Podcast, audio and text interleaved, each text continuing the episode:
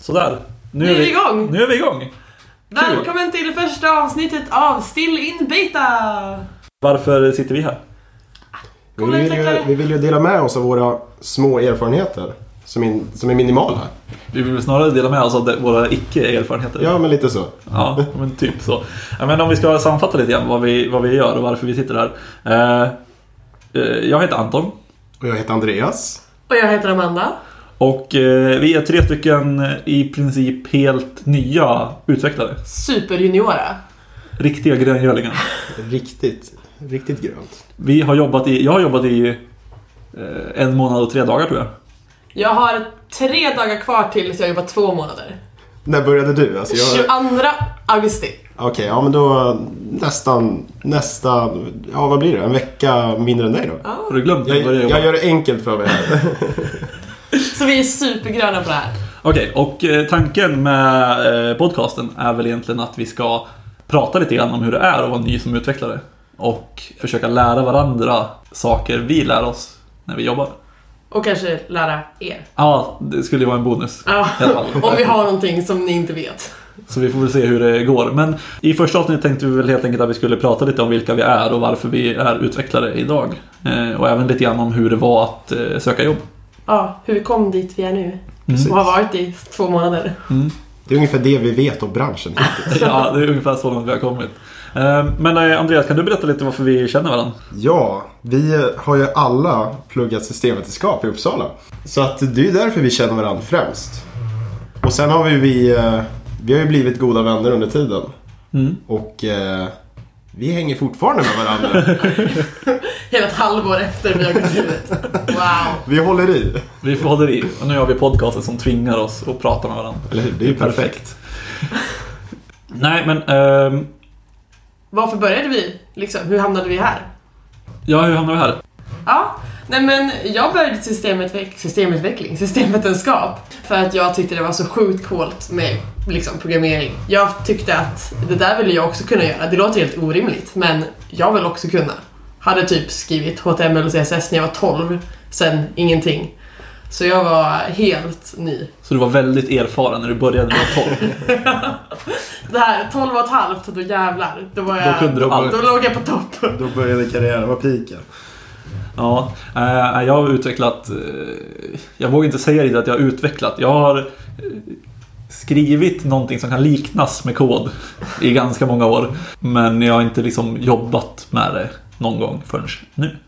Och det blev just efter att jag började plugga, för att jag visste att jag ville plugga systemvetenskap.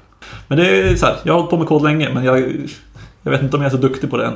Nej, men jag är lite liknande som Amanda. Jag drog ihop min första liksom, hemsida där väldigt tidigt egentligen. Ehm, Jag har en farsa som IT-konsult. Så det kommer ju lite därifrån. Jag har det i generna lite. Du har det i släkten. Ja, men lite så. Så det var han som hjälpte mig att sätta upp min första hemsida. Sådär. Ehm, Och det, det började väl där. Eh, sen eh, har det egentligen legat i hela vägen. Sen ganska tidig ålder ändå. Och sen lite till och från. Jag kan inte säga att jag, det har inte varit mitt största liksom, hobbyintresse genom åren. Men eh, det har funnits där. Mm. Eh, nej, jag, alltså, jag tänkte på det här faktiskt, det här med att det ligger i släkten. För hos många är det ju verkligen så att om man har någon eh, i familjen eller någon släkting eller så här, som redan jobbar med IT så är det väldigt lätt att glida in på det.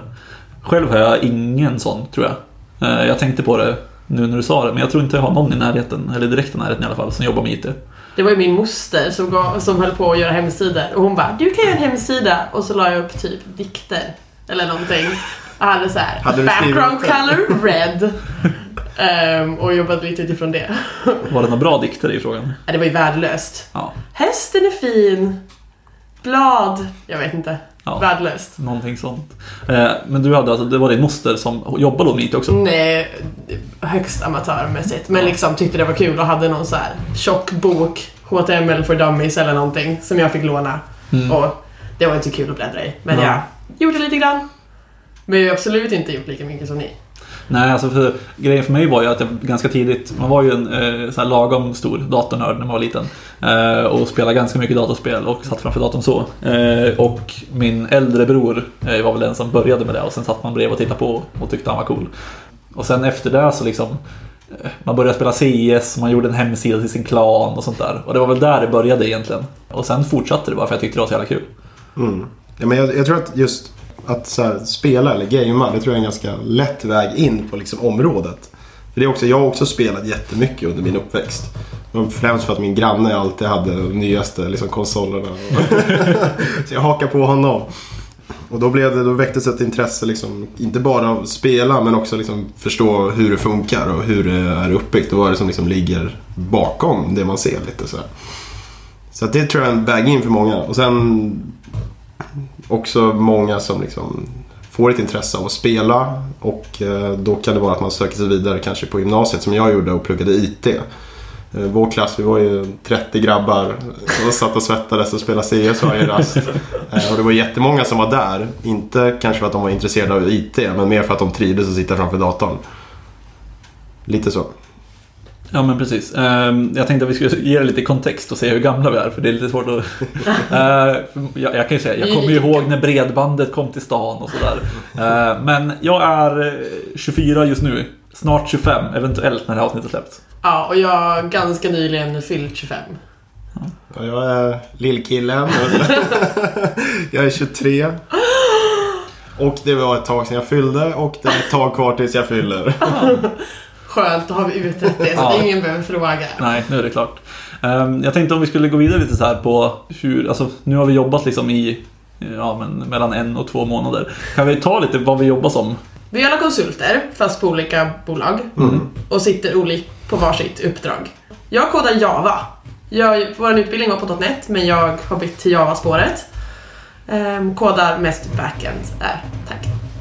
Mm. Och jag, jag vet inte riktigt vad jag gör än.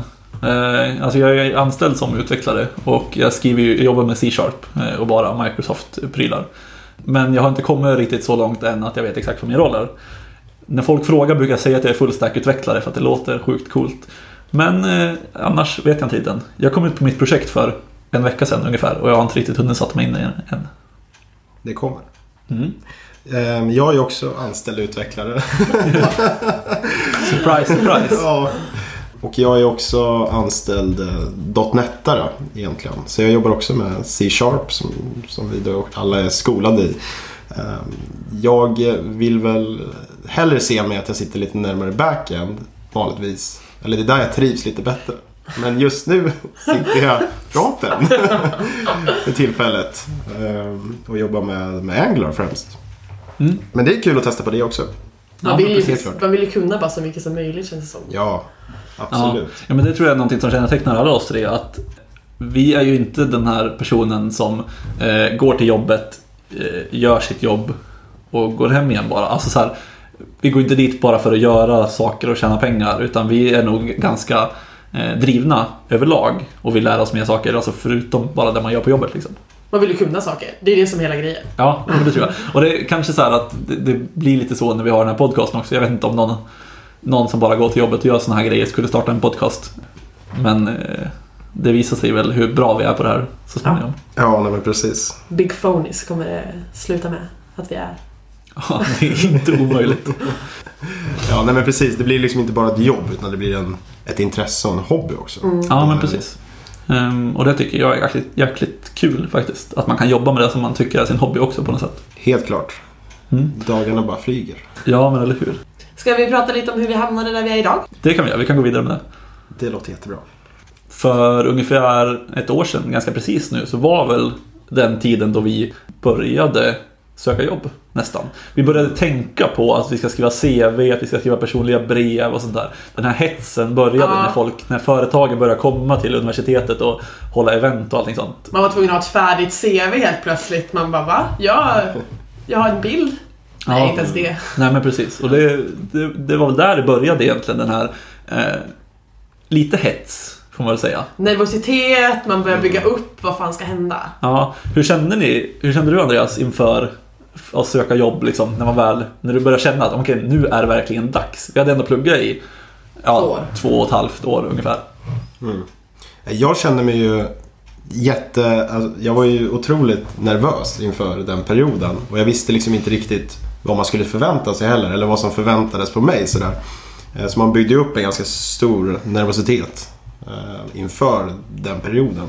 Och det började väl egentligen sista året på utbildningen. Första terminen då var det mycket, började det pratas lite. Vilka hade skrivit ihop CV, vilka hade liksom kartlagt alla företag. Vart ville de? Vad ville de jobba med? Väldigt mycket så. Och sen var det främst kanske sista terminen som eh, den här liksom hetsen började komma.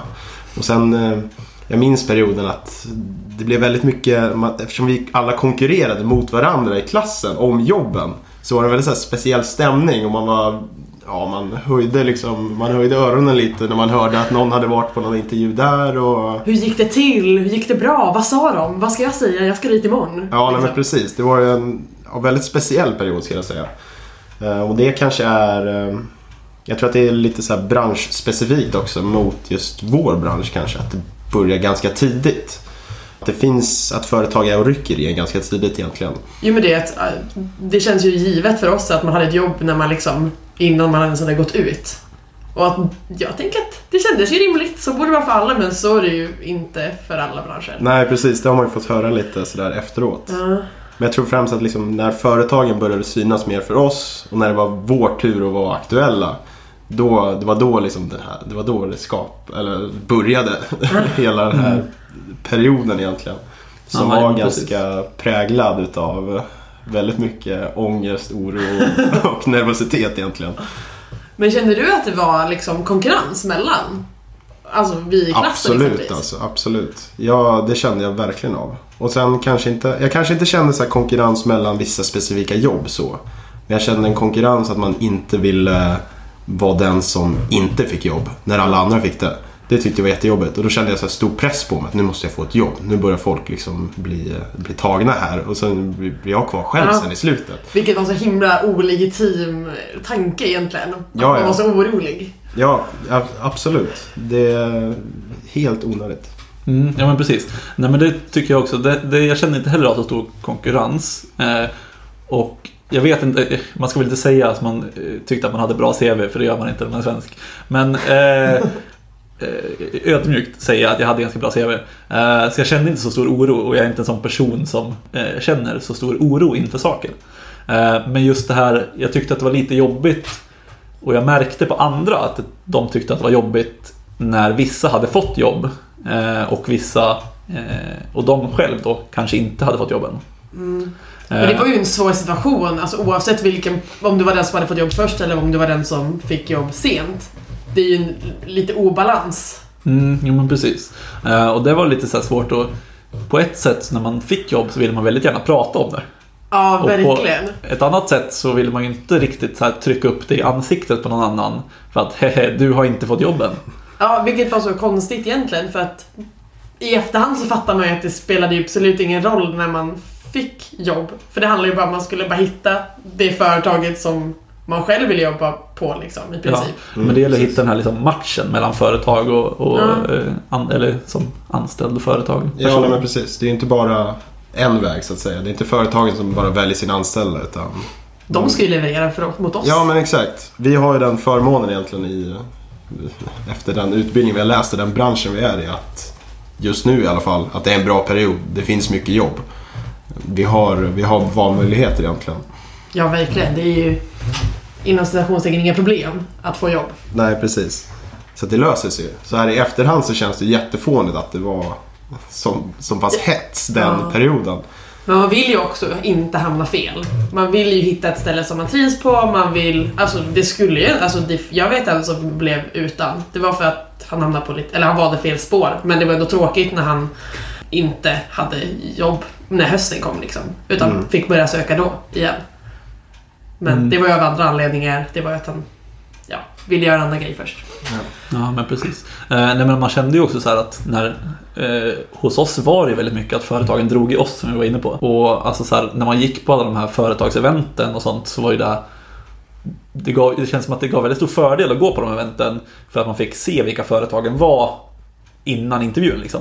Ja, att man precis. fick en kontakt med dem innan man sökte jobb där eller innan intervju och liknande sånt där. Mm. Ja men precis. Eventen blev mer för oss för att vi skulle lära känna företaget. Ja, Inte att vilket de ju kan- tjänar dem i slutändan. Ja, nej men precis. Men liksom, det kanske inte var det mest nödvändiga att de skulle lägga just mig på minnet. Men det var jag som skulle få en bild av dem för att jag sen Ja. skulle liksom vilja söka mig dit kanske, eventuellt.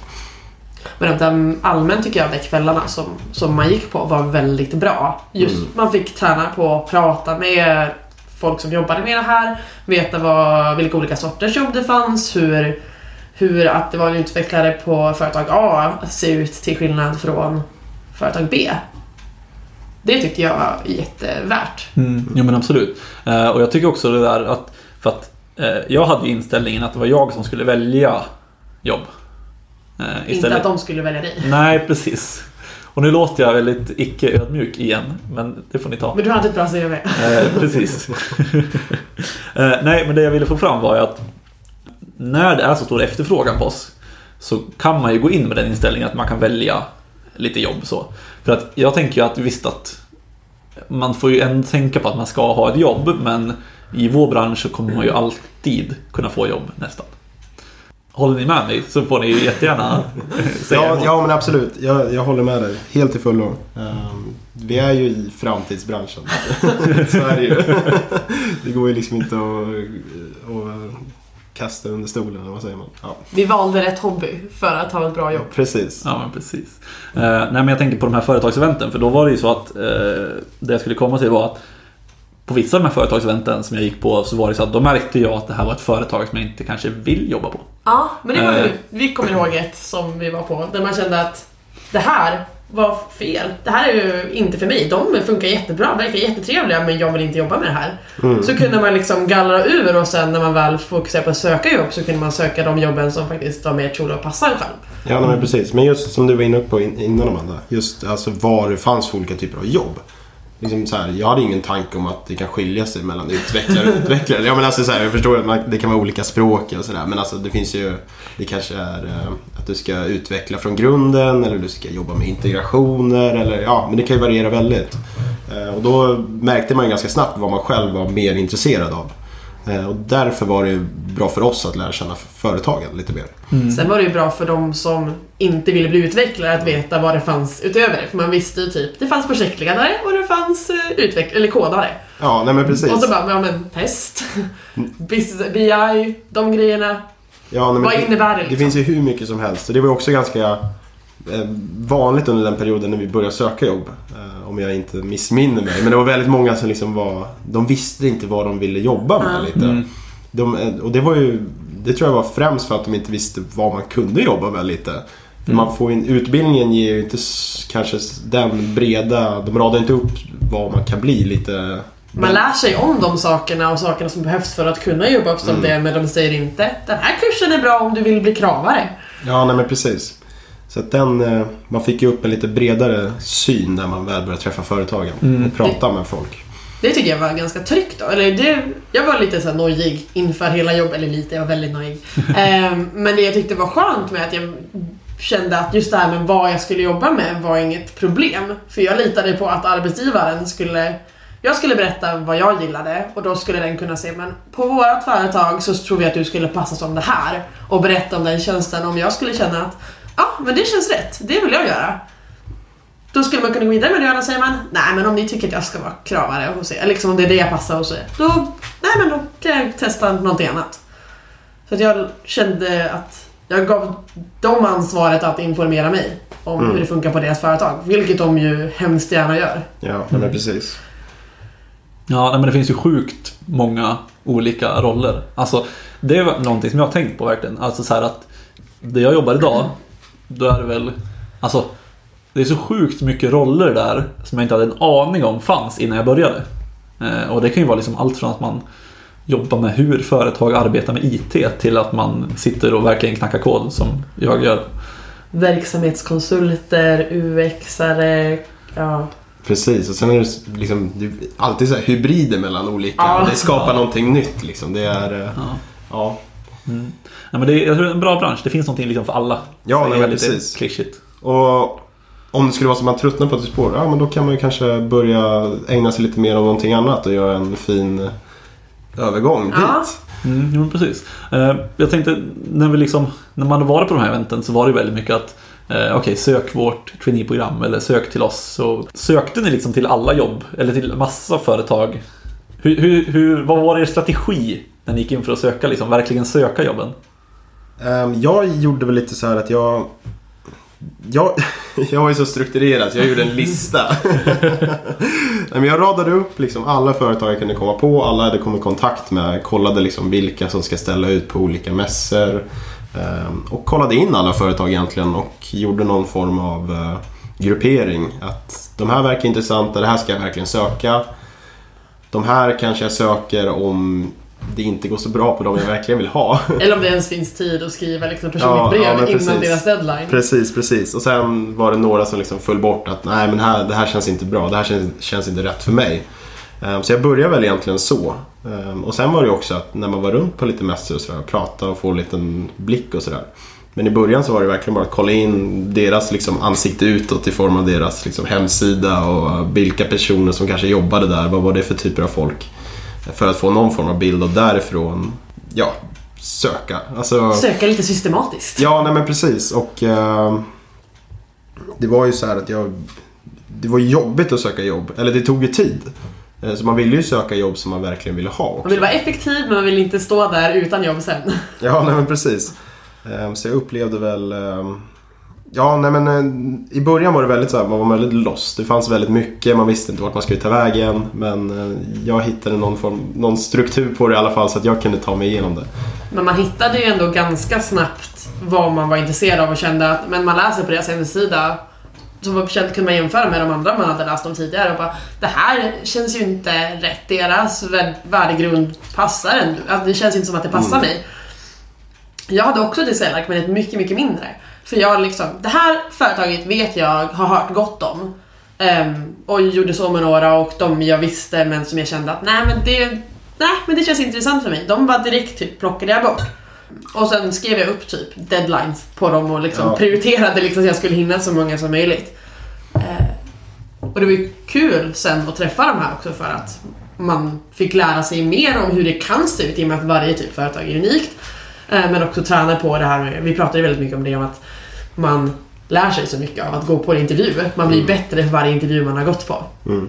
Ja men precis. Men det, jag, jag tänker typ så här, första steget någonstans var ju att finna vad för typ av företag vill jag hamna på och vad vill jag jobba med. Ja. Eh, mot, eller för dem då.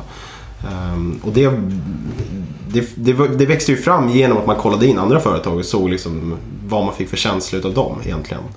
Så var det i alla fall för mig, eller så upplevde jag det. Mm. Nej men alltså jag, jag var ju lite annorlunda mot er då. Eh, för jag var väldigt ostrukturerad. Eh, jag hade en lista på lite olika företag men jag glömde bort den listan när det väl var dags att söka, för, söka jobb. Eh, vilket gjorde att jag använde den inte. Och där jag jobbar idag, där tror jag att jag sökte så här typ så här fyra timmar innan deadline eller något sånt där ungefär. Det gick okej liksom. det, det gick ju bra ändå, så att det är lugnt. Men jag var inte superstrukturerad. Jag hade koll på några företag där jag tänkte att okej, de här företagen eh, verkar väldigt bra. Så här, dit söker jag mig direkt. Och jag märkte också att när jag fick liksom komma på intervju dit så kändes det väldigt bra och man liksom kom till nästa steg och sånt där. Men vi, vi kommer väl in på det snart. Men då liksom slutade jag söka andra företag. Vilket inte var skitsmart kände jag så här i efterhand.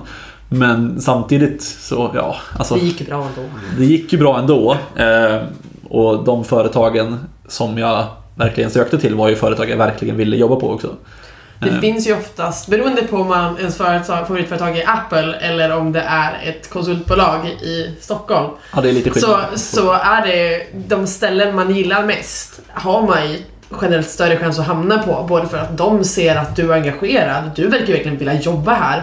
Ehm, och troligtvis så gillar du dem för att du matchar med deras kultur. Och då kommer de gilla dig med. Och då är det större chans att du får det jobbet. Men som sagt, kanske inte appliceras på Apple. Kan appliceras på Microsoft men det är lite olika. Precis. Ja, men precis. Eh, sen när man väl fick liksom komma på intervjun, då, då tyckte jag att det kändes väldigt mycket bättre. Eh, jag tycker att det är väldigt tråkigt och stelt att skriva personliga brev till exempel. Känns ju väldigt konstlat. Ja, Det precis. här är unikt för er. Fast det ser väldigt mycket ut som de andra. Ja, nej, men Ja men precis. precis. Och sen just alla, man, koll, alltså, vi, man kollar mycket på varandra, hur de gjorde, hur, ja, kan du skicka ditt personliga brev till mig?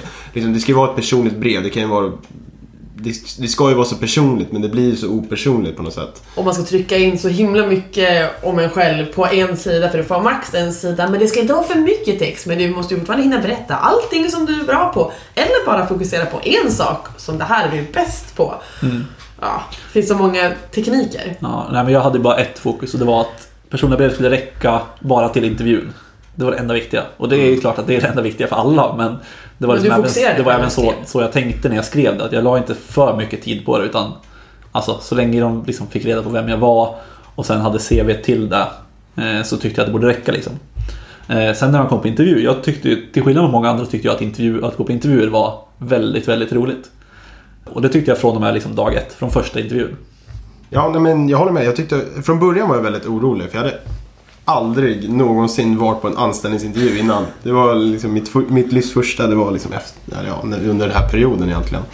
Um, och eh, jag var ju supernervös och väldigt orolig inför de första. Men eh, efter liksom det första intervjutillfället så släppte det där lite. För då började man liksom se fram emot intervjuerna lite för att det var någonting, det var någonting kul.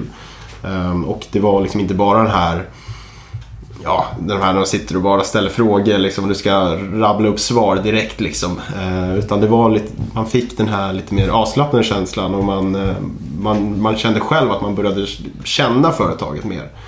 Ehm, och det blev roligt faktiskt att få, få gå på intervjuer. Men det var ju roligt för det är ju alltid dialog, det var ju aldrig utfrågning. Utan det var ju så här, men vad gillar du? Vem är du? Varför vill du jobba här? Ja, nej, men precis. Och sen var det ju också att de alltid ville... De ville ju alltid presentera företaget och liksom vilka de var. Och då blev det liksom... Då blev det inte bara att allt fokus var på dig, eller mig själv liksom. Utan det var... Det var den här verkligen ömsesidiga att eh, det är faktiskt tvåvägs... Det jag inte tänkte på innan, eller visste innan, eh, det är ju att de som intervjuar dig, de vill ju att du ska trivas så himla bra som möjligt. De vill ju göra sitt bästa intryck. Att du ska känna, men har du fått kaffe? Sitter du bekvämt liksom? Och gör dig bekväm genom att berätta vem de är. Ja, men jag gillar att göra det här på fritiden. Att hela processen är ju gjord för att vi ska vilja jobba där. In, ja, men vi pratade om det tidigare. Att det är ju, de är ju lika beroende av oss som vi av dem. Ja, men precis. Och det där tror jag lätt man glömmer bort egentligen. Eh, Men jag tror inte man tänker på det på, på det sättet riktigt. Nej men jag tror, inte, jag tror inte heller att man tänker riktigt alltså på det sättet att intervjun är ju inte bara envägskommunikation. Utan det är li- lika mycket du som kan ställa frågor som att de kan ställa frågor till dig. Absolut. Eh, jag vet inte hur mycket ni planerade inför era intervjuer men jag hade ändå planerat lite grann att jag vill ställa de här frågorna till de företag som jag inte kände till så mycket om främst då. Till exempel så här hur deras företagskultur är, för det tycker jag är väldigt viktigt. Eh, och liksom, händer det grejer runt omkring eller liksom umgås folk på fritiden och sådana grejer. Eh, och det tyckte jag var väldigt viktigt då när jag var på intervjun och ta reda på redan där. Ja, men jag kände också, jag hade lite skrivit upp frågor innan som jag ville ha svar på. Och de frågor jag inte hade fått svar på genom att läsa på hemsidan så, de tog jag med. Sen hade jag också alltid med ett block för att kunna, under deras prestationer, om jag kom på någonting. De kanske berättar om vad de gör, liksom som sin företagskultur, för att ha kul med AVS och så. Så skrev jag ner frågor för att, de, för att sen kunna ta upp dem. För att intervjuare älskar när man ställer frågor dessutom. Ja, nej men precis. Och det var också... Jag kanske inte var så duktig på att förbereda med frågor och sådär. Men många företag upplevde jag i alla fall. Jag vet inte hur de intervjuer ni var på. Men för mig så var det ofta att jag kanske först fick träffa någon HR-person som intervjuade mig. Eh, men sen var de också väldigt så här att de, de frågade mig, vill du träffa någon, vill du träffa någon eh, annan medarbetare? Jag kan träffa, prata med honom, han har bara jobbat här ett par år. Eller, ja, eh, det var ganska vanligt egentligen. Och det var väldigt skönt för då fick man ju chans att ställa, ja, men ställa lite andra frågor som man kanske hade ploppat upp. Mer typ ja, men hur det är att faktiskt arbeta där och hur, vad, vad, vad sker efter kontorstiderna? Är det någon form av umgänge? Är det någon gemenskap? Eh, och det tyckte jag, det satte jag stort pris, pris på egentligen. Det, var, det hjälpte mig att få en bild. Men det är som den typiska frågan man ställde när man hade någon, ja, när man pratade med någon som hade jobbat. Hur ser en vanlig dag ut? Det kan ju inte HR svara på utan det kan ju bara den som faktiskt sitter här varje dag svara på. Mm, ja, men precis. Men jag tycker också att, eh, att man får prata med faktiskt de som arbetar där. Eh, är, alltså det eh, jag tycker att att man får prata med de som arbetar där eh, är ett tecken på liksom att det är liksom en sund arbetsmiljö. För att Visst att HR skulle kunna ta någon person och bara du måste säga bra om det här, men det, det händer ju inte. Men jag pratar ju hellre med någon än att HR säger nej det funkar tyvärr inte. Då får man ju en dålig känsla. Ja, nej, men Du- precis. Absolut. Eh, däremot så kan man ju ändå tänka att den personen som HR väljer kommer ändå vara någon som är en ambassadör för företaget, om än inofficiellt. Mm. Absolut. Den lär inte spendera liksom allt för mycket tid på att bara bränna av alla de här negativa sakerna i företaget. Utan, Exakt. Så så är det ju såklart. Mm, precis. Jag tänkte, ska vi, alltså hur, hur funkade liksom era intervjuer? Alla känner ju till den här vanliga intervjun, alltså så här HR-intervjun. Alltså HR, för de som inte vet, är ju Human resource. precis, alltså Human relations. Ja men personalavdelningen. Ja, personalavdelningen. nej, men precis. Ehm, och jag tänker alltså de intervjuerna är ju ofta att man svarar på frågor så här om vem man är som person och eh, lite sådana grejer. Alltså Ja, alltså det är lite svårt att... Men det är liksom en, det man tänker på när man hör en vanlig intervju. Men, ja. men sen finns det ju de som är varianter på det, till exempel speed dating och andra som är mer fokuserade på att göra ett case eller som är mer fokuserade på tekniktester både på plats och hemma. Mm. Det är ju så att det är det du Ja men precis, jag tänker tänkte vi skulle komma in på det här lite grann, vilka olika typer av intervjuer. För att ofta är det ju att man kanske först går på en HR eller en vanlig intervju. Och sen får man komma vidare till nästa steg. Och då kanske det är en annan typ av intervju. Ja. Eh, Men hur, hur liksom var det för er? Vad var det vanligaste ni fick göra? Ja, det vanligaste var ju egentligen, Förutom HR-intervjun då? förutom HR-intervjun, ja vad svårt. Um, nej, men det vanligaste var egentligen att man fick träffa kanske en eller två, antingen eh, de, ja, de kanske inte var jättefärska, de kanske hade jobbat en längre tid, i alla fall jobbat ja, tre, fyra år på liksom, det aktuella företaget. Um, och eh, då var det lite mer, det kunde vara en ganska men, skön stämning ändå. Eh, då var det inte, ja men mer samtals eh, liksom mood. De har inte samma mål med intervjun som en HR-person har. De vill ju testa dig i den här uppgiften. Eller testa dig på det ena eller andra sättet. Inte ha svar på Har du gjort det här? Hur är du i den här situationen? Utan det blir ju en mjukare, Mm. ett mjukare samtal. Ja men precis. Och det var väldigt ofta, ja men man satt och, man satt och bara samtalade, drack kaffe, man tog en bulle liksom. Alltså väldigt Ja skön stämning och det blev ja, på en helt annan nivå än vad man kanske föreställer sig. Nej men sen, ehm, ja, sen var jag också på liksom en form av speed dating variant som vi, som vi nämnde lite snabbt. Och det var också så här, det var bland de roligare liksom, intervjutillfällena som jag har varit på. För det var, det var bara så galet egentligen. Eh, det var något helt annat. Det var liksom fem liksom kortare Eh, intervjuer egentligen på ett- par minuter kanske styck. Eh, och varje intervju behandlade lite olika saker. Så det var en med ett jättekonstigt liksom, problem man skulle lösa på tavlan inför någon snubbe man aldrig har träffat förut. Eh, en där man ska liksom, ja men lite mer värderingar kanske. Och en lite mer ja, vanlig intervju eller man ska lära känna Ja, de ska lära känna dig, vad du kanske är lite mer som fritidsperson och sådär. Eh, och när två minuter har gått så ringer det liksom en klocka och då ska man springa vidare till nästa intervju. Det lär ju bli väldigt fnittrig stämning liksom. Ja, absolut. Det var som sagt, det var lite galet. Men det var grymt liksom kul. Eh, Det var, det var för kort för att man skulle känna någon form av press på någonting. Eh, Men samtidigt så var det liksom väldigt varierande och roligt. Men det var ju också ett bra. Jag var inte på någon som var så superspeciell så. Men de som hade en sån gjorde ju ett väldigt bra intryck. Jag vet att en kompis blev bjuden på sushi till lunch. Eller liksom såhär, hej nu har vi det här. Eh, och det gjorde ett mycket bättre intryck för att det var liksom, ja men det blev ett riktigt intryck och det blev mycket avslappnade stämning. Och du fick liksom verkligen en kontakt med det företaget. Så jag skulle säga att det är någonting att rekommendera. Att ha en lite mer annorlunda intervjustrategi. Ja men precis. Och som den där som du berättade om Andreas, den där speeddatingen. Jag tycker den är bra. Jag var på en liknande grej. Eh, där det var fyra intervjuer på 20 minuter styck under en förmiddag. Och eh, det som jag tycker är bra med det här, alltså det- då var det, de här fyra intervjuerna var, eh, en var liksom ett teknisk intervju när man skulle lösa något kodproblem på en, på en whiteboard liksom. En intervju var vanlig HR-intervju, en intervju var ett case och case för de som inte vet, alltså case-intervjuer kan ju vara uppbyggda på olika sätt. I det här fallet var det att jag fick ett problem Som var att, okej den här eh, kunden vill ha en ny hemsida. Du har ett år på dig att göra det. Vad gör du? Och sen var det helt öppet och jag hade 20 minuter på mig att resonera mig fram till en lösning på det här problemet. Eh, och den fjärde intervjun då var eh, en värderingsintervju. Och det var nog den jobbigaste intervjun jag varit på. Det var ju pest eller kolera på varje grej. Ja, då var det typ så här, man skulle välja liksom. Är du en kreativ person eller en noggrann person? Till exempel. På en skala då. Eh, Och så var alla frågor i princip.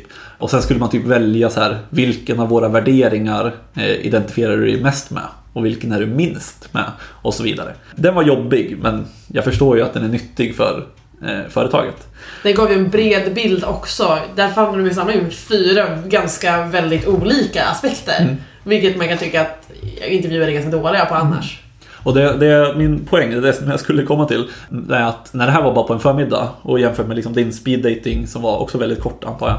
Det som jag tycker är så skönt är att jämfört med andra företag där du kanske går på en HR-intervju först. Eh, sen väntar du en vecka och så får du höra att okej, du har gått vidare i processen. Nu ska du göra ett, eh, komma in på en teknisk intervju. Och så får du komma in på en teknisk intervju, du kanske klarar den, då kommer du in på ännu en till intervju. I värsta fall ännu en till efter det och så vidare. Jag tycker att det är jobbigt det här med att man ska behöva vänta mellan. Jag förstår ju att för deras skull så kanske det är vettigt att man kan liksom sålla ut folk på första steget. Men för oss så tycker jag att det är vettigt att man kan göra allting på en gång helt enkelt. Mm. Men återigen att det gör ett starkare intryck också. Du vet att det här var den dagen jag var på företaget. Den där som var fyra fick man ju så himla bra möjligheter att prata med de som jobbar där informellt mellan de här olika testerna och Ja. intervjuerna. Så att eh, det konceptet var ju ett av de bästa. Mm. Ja, precis. En annan grej som, jag, eh, som är lite relaterad som jag inte tycker om alls är ju hemtest. Vad tycker ni om hemtest? Jag gjorde aldrig något hemtest, men jag tycker att det är väldigt svårt för det är inte riktigt så du jobbar. Du ska, eller hamnar i ett projekt där du ska jobba med en kund och du får här får du instruktioner och sen hör vi aldrig av varandra förrän det är klart. Det är inte så bra. De är bättre när man kan sitta och prata lite grann. Är det så här du menar? Är det här rätt håll att gå? För att det är ju sådana, det är de kunskaperna som kommer användas sen om du får jobb där. Mm, nej men precis. Alltså hemtest. Jag, jag gjorde något hemtest och då... Jag upplevde så här, det, jag tycker det är så svårt när man får ja, med ett par sidor instruktioner som man ska följa. Och det är svårt att veta ja, men vilken nivå ska man lägga, på, lägga sig på. Hur mycket tid ska jag lägga på det här? Eh, om man kanske har en vecka och sen är det deadline. Eh, då blev det ju att man la nog grymt mycket tid för att liksom, eh, ja, göra klart det här hemtestet och göra det så bra som möjligt. Istället för att kanske bara komma dit och vara där eh, två, tre timmar och göra någonting på plats kanske. Eller något. Det hade jag föredragit i så fall. Det där kan ju också slå helt fel. För händer det där när du har jättemycket i skolan eller det är jättemycket andra intervjuer, då hinner du inte göra uppgiften så Nej, bra nej, som du hade gjort det under andra förutsättningar. Och det kan ju vara en förlust både för dig och företaget. Ja, men exakt. Då- Du kan inte visa det du kan. Nej precis, du faller bort av fel anledningar egentligen. Ja. Mm, och det, ja, det ni har varit inne på nu är ju exakt de anledningarna till att jag inte heller tycker om hemtest. Jag gjorde faktiskt aldrig något hemtest. Jag kom till en sån, eh, det steget. Eh, men då blev jag erbjuden det här jobbet jag har idag. Så då tackade jag nej till det andra företaget. Och Eh, ja, alltså hemtest, jag tycker det är mest det som du var inne på Amanda. Att det tar så lång tid och att man kan ha andra grejer för sig. Och visst att jag förstår, alltså så här, ut, när man kommer ut från, från studier, eh, då tycker jag att det är ganska... Det är mer okej med hemtest då än vad jag tror att jag skulle tycka att om jag söker nytt jobb om tre år. För då, liksom, då måste man göra det parallellt med liksom, det nuvarande jobbet och så vidare. Så då tror jag att jag är mer okej nu än vad jag skulle tycka att det är då. Men just mycket på grund av det här med tid som man måste lägga ner. Där tror jag dock att folk skulle kunna tänka tvärtom. Att när du väl har jobbat, då kan du ha en strategi och du vet liksom hur vad som kan förväntas av någon som är ny eller någon som efter tre, har jobbat i tre år. Medan när du kommer och har liksom aldrig jobbat. Du har fått skoluppgifter eller gjort någonting hemma. Du har liksom ingen, som du pratar om, standarder. Mm. Du har ingenting att gå efter. Då tycker jag det är bättre kanske att ta ett hemtest när du faktiskt har lite erfarenhet. Men generellt hemtester, tummen ner. Ja, ja, men lite så. Och sen kan man ju fråga sig också hur vad ska man säga, relevant det kommer vara att bevisa sina kunskaper senare också. Då har man ändå som nyexad så förstår jag att företag vill veta vad man kan lite mer. Eh, Men om du har jobbat kanske tre år så tror jag du istället kanske har en förväntning på dig men du behöver inte kanske bevisa det i samma omfång så att säga. Däremot behöver ju tre år inte betyda någonting. Nej, Någon som har absolut inte. gått, då kan det vara värre att testa då. Eller när du kommer som nyexad, då anställs du på din potential, tänker jag. Och när du är efter tre år, då har du, förväntas du ha lite kompetens som du ska kunna applicera i exempelvis ett sånt här hemtest. Mm. Så då kanske det är mer relevant. Mm. Men sen kan det också vara, tänker jag, om du har jobbat ett tag eh, så har du förhoppningsvis någon kanske mer att visa upp att det här har jag Ja. faktiskt gjort eller ja. Det kan, Så, det så man kan ersätta hemtestet med att visa, kolla min GitHub. Ja, ja men kanske. Nej, men det kan väl gå lite bägge, bägge håll liksom egentligen. Men så ni tänker tekniktest över hemtest? Eller teknikintervju eller vad man ska kalla det? Ja, jag, jag tycker faktiskt det. Du, du kommer dit, du, du får en, några timmar på dig eh, och du får liksom en relevant uppgift som är görbar inom den tiden. Och sen efter det så liksom, då kan du släppa det. Du behöver inte tänka mer på det. Du är klar med det. Du behöver inte känna den här liksom den här hela tiden... Det ligger och du borde ja, göra men, det här. Ja men exakt och, och liksom den här, för allting kan ju alltid bli bättre. Eh, Och Ja. är man en person som inte nöjer sig då kan man lägga ner saliga timmar alltså. Helt Mm. klart. Ja, alltså sen när man, eh, när man väl fick erbjudandet. Det var ju typ eh, sjukt. Alltså den känslan tror jag inte att jag upplevt på sjukt. Alltså så här, Det, Det var- det var- en eufori som var mest för att det kändes så orimligt. ja, Man- alltså det var verkligen så här en, en befrielse på något sätt. Verkligen. Eh, för då kände man att då släppte ju all press. Mm, verkligen. För då... Då hade man något säkert att falla tillbaka på. man- Ja, nej men precis. Då, du hade, ja, men då, då hade du någonstans att ta vägen till hösten. det var juligt. Fast det var lite olika också. Jag, alltså, jag vet ju en kompis vi hade, eller vi hade, vi har. Han är, han är fortfarande vår kompis. Som samlade på sig erbjudanden och liksom bara jobbade framåt. Men, ja, nu har jag fyra stycken att välja mellan. Vad, vad, vad passar mig? Jag gjorde ju mer så här, fick erbjudande från det som var min favorit. Sa ja i telefon och sen så skulle, bokade vi en tid för att skriva kontrakt. Så då blev det ju verkligen en chock och så var det, på fem minuter så hade jag liksom gått från att hade gått på lite intervjuer till att boom, nu har jag jobb. Ja, men alltså jag, jag hade ju, jag var ju på en intervju. Eh, och sen eh, när jag kom ut så hade jag missat samtal. eh, och då var ju det då att det här företaget hade ringt och erbjudit mig jobb. Sen ringde de pre- precis efter och bara hej, vi vill erbjuda dig en plats. Och man bara nice. Vem är det du, var det mig du ville prata med? Är du säker att du rätt? lite så. Eh, och sen så, det, som var roligt var ju att jag var beredd att tacka ja liksom direkt där i, i telefon. Men eh, rekryteraren som ringde då sa att ja men eh, du kan få till imorgon på dig att tänka. Eh, det, är, det är ingen brådska liksom. Eh, Det är sen- ingen brådska, du får 24 timmar på Ja, dig. Ja men lite så. Nej, men det, var liksom, det kändes ändå ganska bra att man inte blev pressad att ta ett beslut direkt. Så det tyckte jag var en Ja. väldigt bra, bra grej. Väldigt, de som har korta deadlines tycker jag allmänt inte så bra. 24 timmar tycker jag också är väldigt, väldigt kort för att ta ett beslut för var du ska vara i alla fall typ. För- Förhoppningsvis ska du vara där i alla fall två år. Och sen är det lite mer till det än att bara få en tjänst och tacka ja. Utan det är liksom, du, du, det är inte klart förrän du har signat. Det och, Ja, absolut. Alltså kontrakt kan ju skilja sig enormt. Och det var ju faktiskt någonting som det tänkte man inte så mycket på i början. Men det var ju ändå någonting som man verkligen började liksom jämföra lite så här senare mot slutet. Så här, vad är det egentligen som är viktigt för mig? Vad tycker jag? Vad, ja, men vad, vad, Vilka villkor gäller Ja, och hur ser det ut egentligen? Plus, Exakt. minus? Exakt. Jo men precis, och både du och jag Andreas tror jag i alla fall hade flera erbjudanden samtidigt. Mm. Jag vet inte om du hade det Amanda? Jag- När jag körde, jag fick ju från mitt drömställe och då bara ja, vi kör. Ja men precis. Och det är ju verkligen ett så här ilandsproblem att man kan välja mellan flera olika jobb. Men också du måste välja mellan flera olika jobb. Ja, där har vi en, en liten nackdel. Eh, nej men det var ju liksom, man hamnar ju i en ganska obekväm situation. Eh, alltså så här, den är ju bekväm på ett sätt, men det är obekvämt för att du måste liksom helt plötsligt sätta dig in i, som du sa, olika kontrakt. Och det hade man ju verkligen ingen koll på. Nej, absolut Eh, inte. jag, jag, jag läste mitt kontrakt och sa ja, det ser bra ut. Och eh, sen skrev jag på.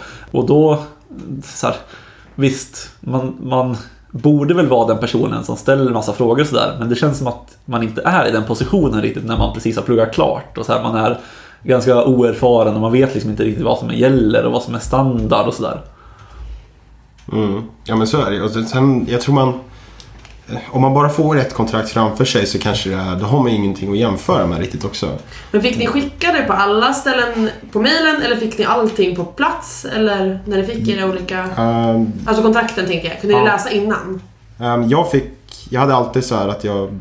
Jag tackade aldrig ja på, nå- på, över telefon eller sånt. Utan jag bokade alltid in att jag skulle... Jag skulle dit och träffa dem och sen skulle de liksom presentera eh, kontraktet för mig lite så. Ehm, och efter liksom det, jag vet inte vad man ska kalla det, intervju eller ja. Mötet. ja men precis. Nej, men då, då tog jag alltid med mig liksom en... Jag skrev aldrig under på plats utan jag eh, tog med mig en kopia av kontraktet hem egentligen och eh, läste igenom det lite noggrannare. Eh, skickade det även till farsan. Så Vilket är bra. Ja, ja för, för Någon han, som vet vill man ju skicka Ja, nej, men precis. För man har ju själv ingen aning. Men han var ganska duktig på, för då kunde han jämföra med sina, ja, vad han har haft för olika former av anställningar tidigare och vad man kanske ska försöka undvika. Och, ja. Så det var, kände jag var i alla fall väldigt nyttigt. Att, eh, att ta den tiden man fick egentligen. Det är ju också bra just att du faktiskt kunde känna och att du kände, inte behöver känna i efterhand att stressade jag igenom det här? Var det någonting som hade varit, känns jättefel, då hade du märkt det och hade det varit så att det dyker, eh, dyker upp någonting om typ ett år som du tycker är lite konstigt, då har du i alla fall gjort det du kunde för att Mm. förhindra. Ja, men precis. Ehm, och det ska man ju, tycker i alla fall jag, eller man ska, vara, man, man ska vara ganska noggrann med i alla fall vad man, vad man skriver under för någonting. Absolut. För vissa, vissa har ganska skumma villkor egentligen. Ehm, som, ehm, som, ja, det kan straffa sig längre fram alltså, om man inte är försiktig. Så det ska man absolut tänka på. Och inte bara signa för att man får ett jobb. Mm, nej men precis. Och jag tror också att, alltså nu tror jag att eh, de flesta eh, lite större företagen har relativt schyssta villkor. Mm. Eh, jag tror att man mer ska tänka på det om man kommer på något företag som kanske inte är lika så här välkänt. Alltså, nu säger jag inte att alla större företag är välkända, eh, för så är det verkligen inte. Eh, det finns ju jättestora företag som man aldrig hört talas om tidigare. Liksom. Men är det ett, ett företag som har tusen anställda, då har de troligtvis tänkt igenom sina avtal. Ja men precis, så jämför man liksom 1000 anställda eller liksom, det räcker med 100 anställda. Eh, eller 50 anställda. Men är det liksom 5 anställda, då blir det en liten annan grej. Eh, och då tror jag att man ska vara mer försiktig. Eh, sen tror jag att det kan ju vara åt andra hållet också, att de företagen har bättre villkor än de här stora eh, byråkratiska företagen så att säga. Mm, Det är väl mer att det kan vara väldigt, antingen väldigt, väldigt eh, extremt att du har de här skyldigheterna till våran lilla startup. Eller, du får jobba här, du får pengar slutet av varje månad, ungefär så här mycket, beror lite på. Så, skriv under. Jag tänker att det kan vara lite det, svart eller vitt när det kommer till de mindre företagen och ju mer finst, eller ju större desto mer finstilt. Ja, Mm. precis. Ja, men lite så. Sen får man ju alltid komma ihåg att kontrakt är alltid förhandlingsbara. Alltså du kan ju, om det är någonting som du tycker är helt galet, så då kan du ju begära att ja, du vill ändra om den här punkten eller ja, du, du har ju den eh, Ja, det är ju faktiskt du som... Ja men det är det, tillbaka det, det, det är du som har, det är du som håller i pennan liksom. Så att du kan ju faktiskt... Du kan ju förhandla fram de villkor som du tycker känns schyssta för dig. Ja men tillbaka till det här med att det är faktiskt inte de som är maktpositionen, de som är företagen, de som anställer utan de vill ju ha oss men vad ska de göra för att faktiskt få dig? Mm. Gäller det att du ska få en extra semestervecka eller gäller det att den här klausulen inte ska gälla dig eller, eller så? Mm. Och om de skulle vara så att de säger nej, då har du liksom, då har du fått en anledning kanske och kan ta ställning till det. Har du alltså förhandlat till dig en extra semestervecka? Nej, jag hade tillräckligt många som det var. Inga problem. Ja, nej, men precis. Eh, det jag också tänkte på, när du väl skrev på, var det jobbigt att ringa och tacka nej? Jag tyckte det var jättejobbigt att ringa och tacka nej. Och jag, men jag är lite så också. Jag, åh, jag, jag gillar ju inte att liksom... Jag hade fått besvikna, de får inte Jag, anställa dig. jag är för en snäll själ liksom. Så att jag, nej, jag tyckte det var skitjobbigt att tacka nej. Även om liksom så här, man har ju i bakhuvudet att de här, det här företaget, de har ju tackat nej. Eller de har ju liksom... Jag har gett avslag till hur många sökande som helst liksom, utan att brytt sig det minsta. Och sen när det väl kommer till mig, att jag ska säga nej till dem. eh, Då kände jag verkligen så här... man fick nästan lite skuldkänslor så här. Förlåt att jag gav er falska ja, men man fick, förhoppningar. ja men exakt, man fick nästan ursäkta sig lite så här. Ja men precis och det som jag tror att det är är att då har ju deras rekry- rekrytering den har varit väldigt bra. Alltså, du har ju fått en relation till företaget. Och det är liksom precis det alla företag är ute efter. För att om man har en relation till ett företag, en bra relation då såklart.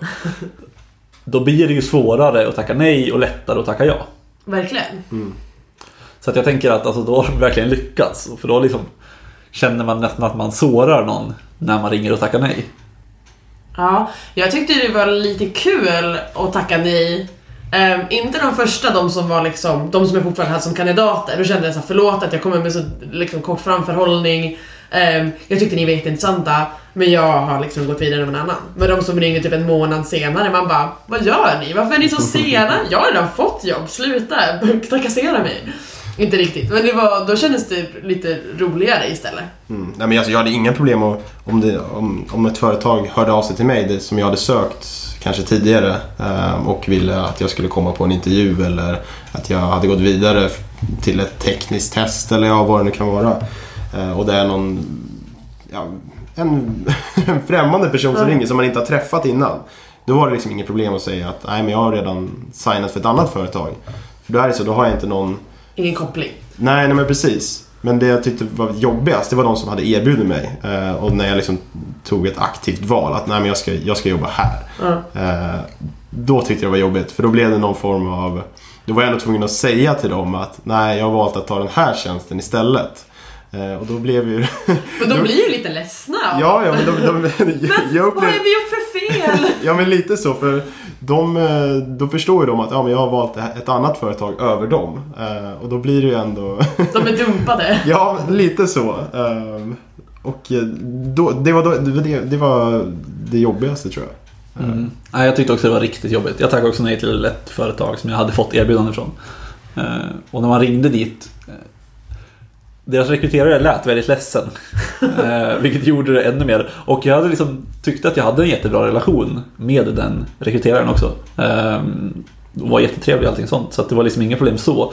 Men samtidigt så på ett sätt så tyckte jag också att det var ganska kul att tacka nej. För att det blev lite eh, det här jag tänkte säga narcissistiska, men alltså att man, man verkligen fick en bekräftelse på att det är jag som har makten. Ja men ja, Mm. helt rätt. Och att liksom en, en ganska stor boost i självförtroendet. Att ringa till ett företag och bara nej. Jag, Jag vet har, att ni vill ha mig. Precis, men jag har valt bort er. Så jag tyckte det var, det var eh, kul så här i efterhand, men just när man skulle ringa samtalet så hur? var det inte det roligaste jag gjort i mitt liv direkt. Nej, det aktiva samtalet tycker jag var skitjobbigt verkligen. Ja, men just det som du var inne på Anton, med att man bygger upp en relation till liksom, rekryteraren. Ehm, och det var ju såklart att det var alla, alla som, alla som liksom var med i rekryteringsprocessen, alla var ju supertrevliga och allting. Ehm, och då, då blir det ju så mycket värre. Ja. Att, liksom, att tacka nej till någon väldigt så här, schysst person som man verkligen har ja, fått nästan lite mer så här, personlig kontakt med blir grymt mycket jobbigare än att tacka nej till någon som, eh, ja, som man inte vet någonting om. Jag tänker också att ju längre man har gått i processen, desto mer har man börjat kunna tänka sig att ja men här skulle jag kunna jobba och om jag skulle hamna på den där personens avdelning så skulle det här vara min chef. Och sen bara byter du bort den där liksom, parallella verkligheten mot den, den andra du har valt. Och bara, ja, väljer bort ett, ett halvt liv. I alla fall två års liv eller fem års liv eller hur länge man stannar kvar liksom. Ja, men precis. Nej, det var väldigt svårt tycker jag. Mm. Mm. Eh, Jag tänker att vi börjar lida mot sitt slut på avsnittet. Men jag funderar om vi skulle avsluta lite med några tips kanske. Ja, jag skulle vilja tipsa om att försök välja det, fokusera på bli bra på det du vill bli bra på, inte det som folk säger. Ja men det är jättebra om du har pluggat statistik, då är det mycket lättare att få jobb. Gå inte statistik en termin om du inte tycker statistik är kul. Nej, För att då kommer du ändå inte vilja jobba med statistik. Gå inte företagsekonomi om du inte vill inrikta dig mot det. Ehm, eller, ja, gör de saker som du vill. Vill du bli programmerare? Försök få in kanske programmering mer i något engagemang, kanske vara med i något kodcentrum och lär 13-åringar koda. Utan, ja men fokusera på det du vill. Mm. Precis. Och sen tänker jag också bara alltså, ut och träffa företag när man får chansen. Absolut. Eh, det tror jag är jätteviktigt. Det kände i alla fall jag. Att det var, det var då man fick, verkligen fick bilden av, av var, var, vart man ville jobba och vad man ville jobba med. Lite mer eh, specifikt. En beslutsunderlag egentligen. Ja, men egentligen. För det är skitsvårt under studierna att veta. Ja, jag vill jobba med det här. Liksom. Det här företaget på den här avdelningen, där har jag hemma. 100%. Eller hur? Ja, men den här kursen var kul. Det vill jag jobba med. Liksom. Nej, men det funkar inte riktigt så. Det jag tänkte tipsa om det är väl lite mer generellt så här, livstips tänkte jag säga. Men eh, just inför intervjuerna och liksom att gå på intervjuer och sådär. eh, Ett motto för mig har ju på något sätt blivit fake it till you make it. Eh, Nu har vi alltid förtroende för allt du har sagt att du kan. Eh, nej men det jag menar med det här är inte att man ska liksom ljuga och hitta på saker utan det är mer att du ska låta som att du kan saker. Även om du kanske inte tror på eh, dig själv så jättemycket. Du vet oftast mer än vad du tror. Precis, så att om man liksom låtsas att ja, men, det här är ju lugnt, jag vet hur man går på intervjuer. Eh, det här är ju lugnt, jag, jag vet hur man skriver kod, det är kanske är lite svårare att liksom fejka. Men att låta självsäker gör ofta, oavsett vad du säger, så tror jag att det hjälper liksom ditt eh, det du vill säga. Det får fram det du vill säga mycket bättre. Om du, även om du inte är självsäker liksom inuti så så har det varit för mig i alla fall. Så låter det mycket bättre utåt och då tror folk på dig. Och ja, man, det känns som att det går bättre då. Och när man väl kommer ut från intervjun då kan man ju vara hur nervös som helst. Alltså det gör ju inget. Men väl under tiden så kan man bara låtsas som att det är lugnt. Mm. Där vill jag också flika in att om du känner att jag kan, om du känner att du inte kan intervjuer, då ska du inte tänka jag kan intervjuer utan jag skulle säga försök träna in- inför intervjuerna. Liksom försök plugga på. Men jag håller absolut med fake it till you make it som är att, ja men berätta det du kan. Säg inte Nej, men jag, jag är inte så bra på det. Jag har bara gått en kurs. Utan berätta, vad lärde du dig? Vad har du gjort som är relaterat till det här? För att du har en massa kunskap. Det är bara det att du tar, man tar det man kan. Det tar man för givet. Det som räknas, det är ju det som alla andra kan. Det som man själv inte kan. För det är ju stort och svårt. Men Mm. man sitter på massa kunskap och man ska bara låta dem få veta det. Ja, exakt. Självkänslan blir ju A och O. Alltså. Det, blir ju, det, det återspeglar så mycket utav ja, men uppfattning, vad, om, vad andra får för uppfattning om dig. Eh, Det gör så mycket. Du kommer, man utstrålar så mycket mer eh, om man går in med ett självförtroende bakom sig. Ja. Eh, Och då är det också mycket lättare att lämna ett avtryck. Något som är otroligt viktigt i en intervju. Du vill ju sticka ut i mängden. Ja, det är det Så det är våran slutsats. Nu ska du få jobb. Fejka. Ja, nej men alltså det låter ju, när man sitter och säger det här så här liksom, i efterhand så låter man ju kanske som att det är väldigt enkelt. Också. Vi var ju supernervösa. Ja, alla vi var supernervösa. Eh, Jag är en person som Du var minst nervös. Nej men jag är en person som nästan aldrig blir nervös. Eh, Alltså, jag tar det liksom som det kommer. Jag tänkte säga carpe diem, men fy fan vad Oj, nej. Det är Men- du har ingenting med saken att göra heller, att fånga dagen. jag vet, jag vet. Jag har ingenting med det här att göra. Men det jag ville komma fram till var att Alltså man är ju nervös och det som är bra att veta är ju att alla andra är också skitnervösa. Ja, Alltså det är inte så att du är mycket sämre än någon annan på att gå på intervjuer, för det så är det ju inte. nej absolut inte. Och om det är en intervju som är dålig, då är det intervjuaren som är dålig. Då har den skapat dåliga förutsättningar. Ja men precis, och gå en intervju åt helvete, visst, gå på en till. Ja, exakt. Och även om en intervju skulle gå åt helvete så kanske du ändå lyckas förmedla att du är tillräckligt intressant för att gå vidare. Du kanske bara vara social awkward, men du kommer leverera sen när du lär känna folk. Mm, ja, precis. Ja. Jag vill flika in med ett till tips. Ett fjärde tips, Ett wow. fjärde tips. Det är en bonustips från alla oss, alla de här. Och det är att liksom våga ta kontakt med företag, även om de inte tar kontakt med dig. Alltså säg att man går på ett mingel, då har man ju liksom en naturlig kontakt. Men sen kan man ju höra av sig efteråt. Och till exempel säga Hej, jag tyckte ni var superintressanta, kan man få träffa er igen? Och liksom bara komma dit och träffa dem själv om någon har tid att träffa dig eller sådär. De brukar vara ganska intresserade av all sorts liksom, reklam för sig själva. Typ, ta ut dig på en gratis lunch. Ja, Eh, eller- Typ svenska jag gillar. Ja, nej, men det, behöver inte vara att man hör av sig och söker ett jobb. Det kan vara att, ja, får jag komma hit, dit och ta en fika liksom? Eller, ja men, vad som helst egentligen. Så fort du visar engagemang då, då, då sticker du ut direkt egentligen. Och sen får du massa erfarenhet, även om du inte applicerar dig på det företaget. Så lär du dig om hur man pratar och vet hur det funkar och så kan du ta med det i livet. Sådär, jag tror att det där får eh, sätta punkt för programmet. Ehm, Jag tänker att om det är någon som har några frågor eller ehm, har någon feedback främst. Eh, Vi, vi är ju inte några erfarna eh, podcastare. Vi vill ha jättemycket feedback, helst snäll och konstruktiv. Eh, Inga, inga elaka. Om ni hatar oss så skicka det också, jag tycker det är kul. Ehm, Men eh, skicka gärna in till oss. Vi lägger eh, kontaktuppgifter till oss i eh, avsnittsanteckningarna. Eller show notes som låter lite bättre. Som finns på vår hemsida. Som finns på vår hemsida. De finns i, i, förmodligen i iTunes också om man kommer åt dem därifrån eller liknande. Det tror jag inte.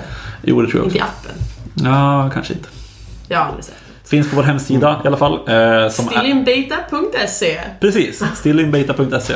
Och ja, det var väl allt för idag då. Ja. Ja! Mm. Vi ses om en månad. Hej då!